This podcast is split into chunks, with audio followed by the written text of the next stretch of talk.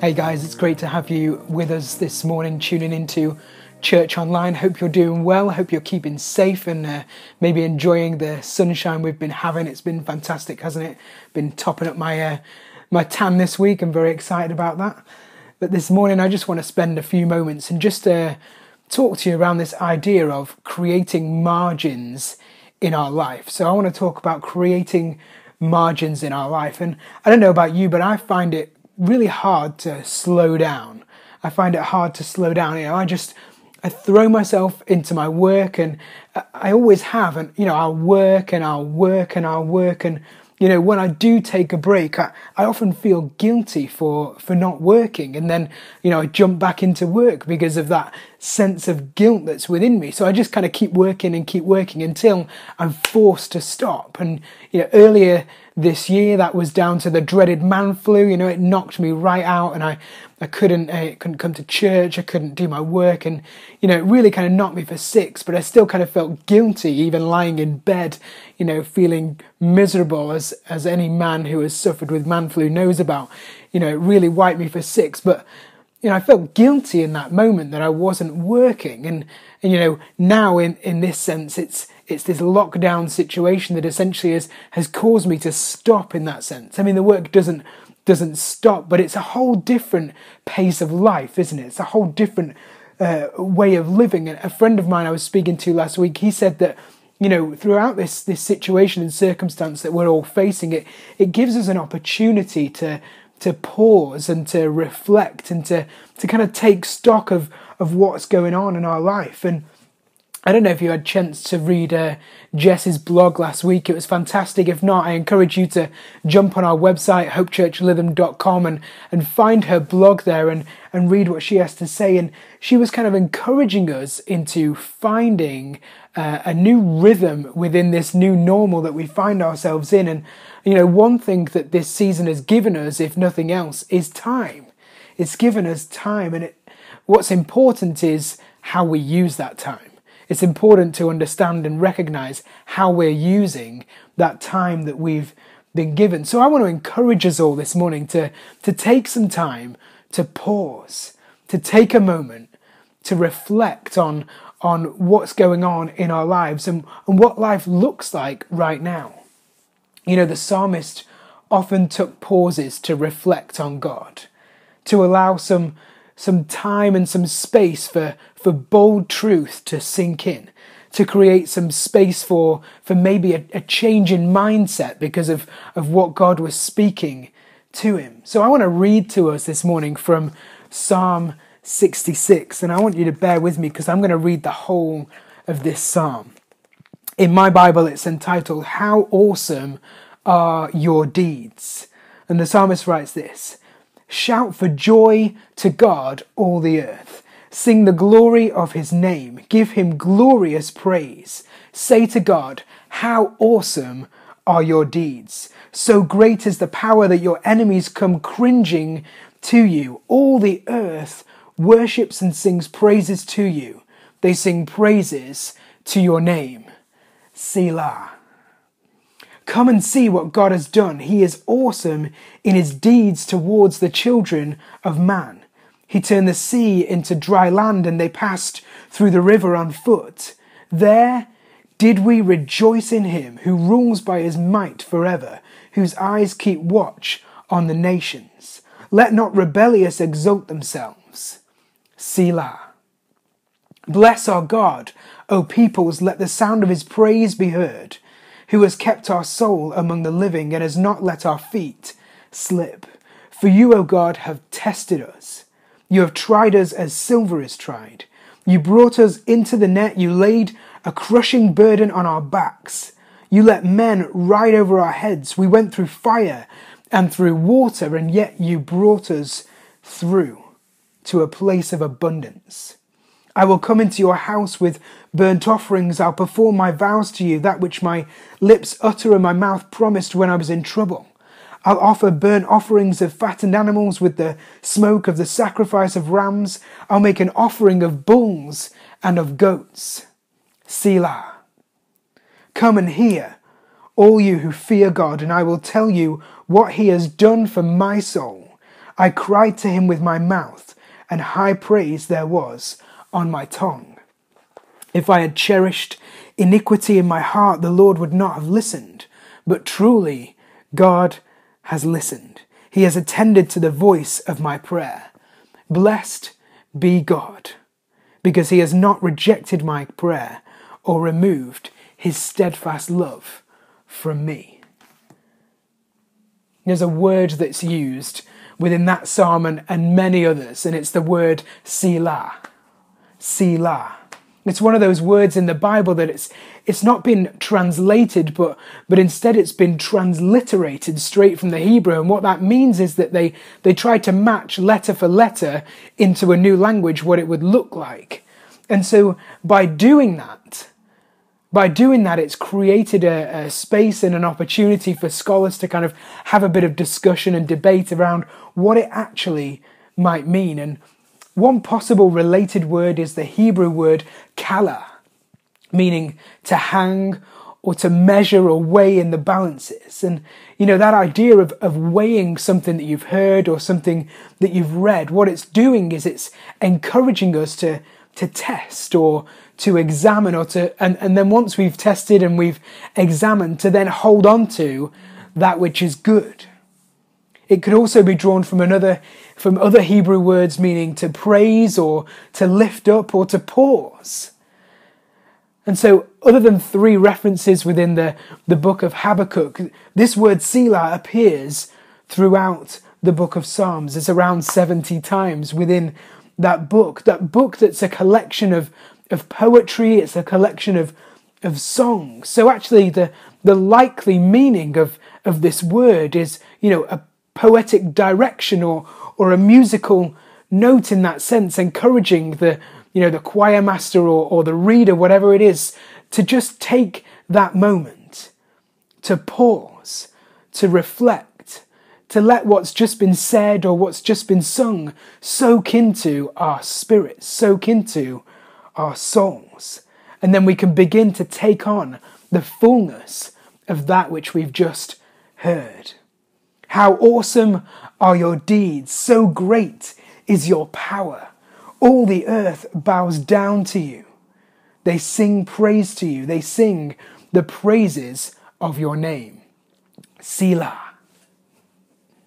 Whichever way you look at it, Selah is itself is encouraging us to, to pause and to consider what it is that God might be saying to us, even, even when we don't fully understand.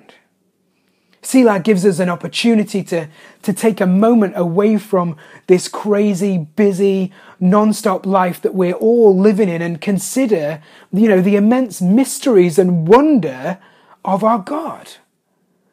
Paul speaks to this in Colossians chapter 2. He says, My goal is that they may be encouraged in heart and united in love, so that they may have the full riches and complete understanding, in order that they may know the mystery of God, namely Christ, in whom are hidden all the treasures of wisdom and of knowledge. Ultimately, this word Selah, it, it reminds us all to pause and to reflect on Christ, who should, in essence, fulfill us or, or fill us with, with awe and with wonder. You know, Jesus Christ, he, he should inspire us and encourage us. He, he's the man who set the perfect example of, of how we should live our lives. He's the, he's the one who gives us purpose. He's the one who gives us hope. He's the one who brings meaning to our lives. So it's a pause. It's a moment. It's a margin within the busyness of our lives that allows us that space that we need to take on what we've heard or what we've read. You know, it's in that it's in that Selah moment where we can take an intake of breath and allow the fullness of God's true awesomeness and wonder to fill our souls. You know, it can happen in any moment. It can happen when you're reading scripture and, you know, we read about God's goodness and his power and his authority and, and then we breathe it in. Just let it soak into your soul. But, but in the busyness of life, in the chaos of, of the worlds in which we find ourselves living in, and even with this enforced lockdown, are we allowing ourselves the space? Are we allowing ourselves to create those margins within our lives that give us the freedom to take a Selah moment? You know, we can find ourselves being pulled along with, with work and with kids and with chores and with, you know, notifications and social media feeds, whatever it is. But, but instead, we need to allow ourselves the grace to slow down, to hit the, the pause button on life and to take a Selah moment where we can see the beauty and we can see the, the glory of God all around us, whether it's in the the colors of the sky or the, the laughter of children or a, a gentle breeze blowing through the leaves in the trees, whatever it is that, that just creates that check within your spirit, that moment that says, I just need to pause, I just need to stop right now and just take in the, the magnitude and the fullness of this moment. You know, if you're if you're like me and you feel that, that guilt when it is that you take a break, you know, we need to let ourselves off the hook, guys. We need to allow ourselves this space. You know, we need to actually recognize that that these moments are important and they're an instruction, they're an encouragement from God, from our Creator, that we need to stop, that we need to pause, that we need to allow ourselves the rest, rest from work, rest from our phones, rest from the busyness and the chaos of life. You know, we need to allow ourselves the rest of whatever circumstance or situation we're facing, to allow ourselves that rest, to remove those distractions from our lives and just be, just be in the presence of God. You know, rest is not the absence of problems, it's the presence of Jesus. Rest is not the absence of problems, it's the presence of Jesus. You know, He is the only true source of rest.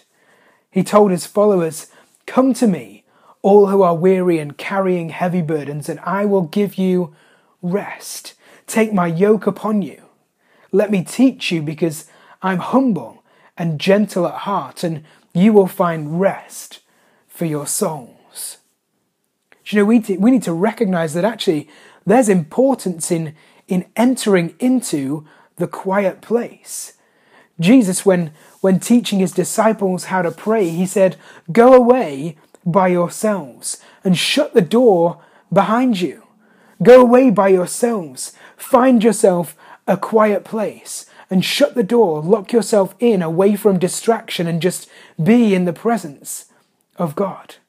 Another paraphrase, it says, Go into your innermost chamber and be alone with Father God.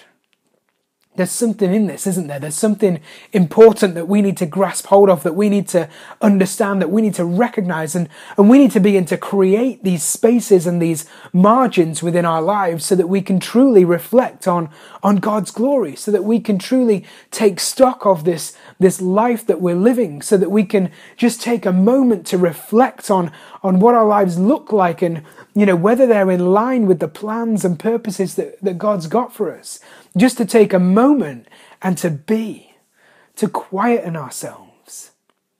You know what I think Jesus is saying as he was teaching his disciples is that in order to rest, we need to create a moment of peace where it's just us and God.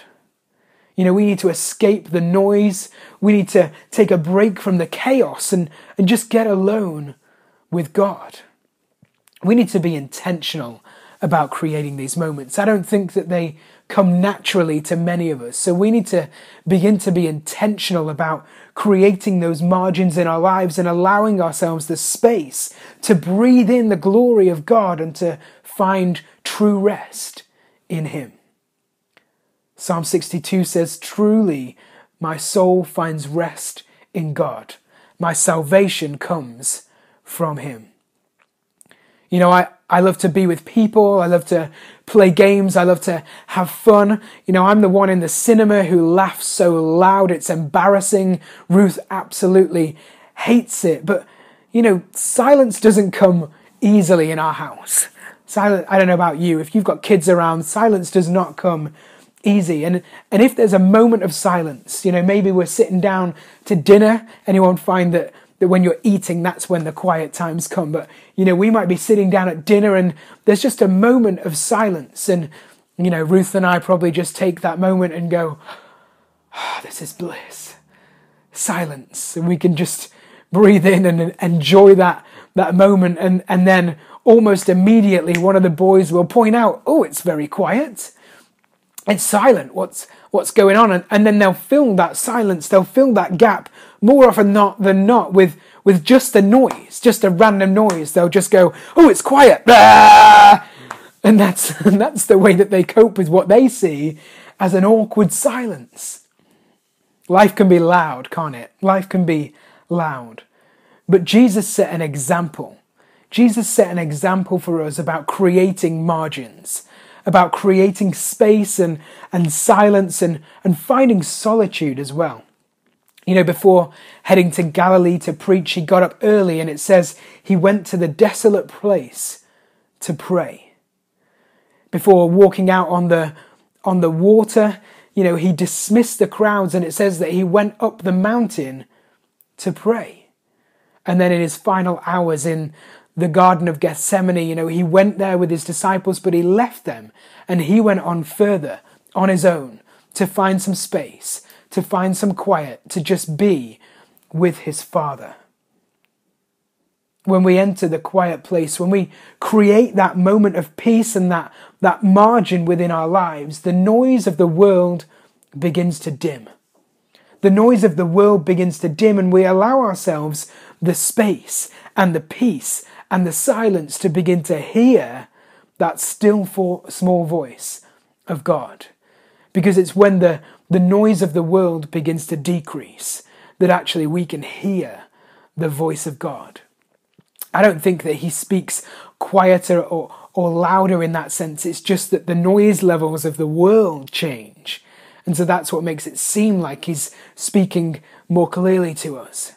So we need to be intentional about finding that space, about finding those moments, because it's our Heavenly Father when He speaks to us within those moments that He begins to speak life, that He begins to speak love, that He begins to speak grace and purpose into our lives. You know, I found a I found a new rhythm within this new normal that we're in. You know, the boys and I, we wake up and, well, they wake up earlier than I do, but we wake up and we go downstairs and we do PE with Joe Wicks. Is anyone else doing that? You know, half an hour or 20 minutes of, of working out. We do that together and then, you know, they go off to homeschool with Ruth and I go and have a shower and get dressed. And, and then what I do is I make myself a brew and I grab my James journal and my Bible and I just go and sit out in the sunshine and I just take a moment for myself. I've been creating this moment and it's it's a precious moment where it's just me and God. And the noise of the world has decreased because I'm sitting there in, in silence and I'm just being in his presence. And I encourage you, if you've not found that, that rhythm within your life during this, you know, this lockdown period or even beyond that, I encourage you to find some space where you can just sit and you can be with God you know, as a church, one of our one of our core values is to pursue the heart of God. And I believe, I genuinely believe that it's it's in these moments where we truly pursue his heart. You know, there's a time and a place for bringing our requests to God. And, and as a loving Father, He loves to hear what it is that we desire, what it is that we long for, what it is that we need help with. There's a, there's a time for those things. But there's also a time to hit pause. There's a time to create that margin and that space within our lives and just to be in His presence. Psalm 46 Be still and know that I am God. Be still and know that I am God. So I want to encourage you right now to maybe just ask yourself where are the margins in your life? Where are the margins in your life? Do they come naturally to you? Or do you actually need to be a bit more intentional about creating that space, about creating those moments, about finding that place where you can go into the quiet place and shut the door behind you and just be? You know, maybe you're one of these people who you just make excuses about why actually you can't do that. Your life's too busy, there's too much noise, there's too much distraction. Well, if that's you and you're making those excuses, ask yourself why. Because there's nothing, there's nothing more important than being in the presence of God, about finding that space within your day where you can just take 10, 15 minutes, half an hour, whatever it is, just to be in His presence, to quieten down the noise of the world and just to be with your Heavenly Father, to be with Creator God. So let's create some space. Let's shake off that guilt if you feel guilty about pausing, about stopping, and remind ourselves that what God wants more than anything, what He wants more than anything, is us. He just wants to be with us. He wants our attention. He wants our heart. He wants our presence. So find those spaces within your lives, find those moments within your day. I want to encourage you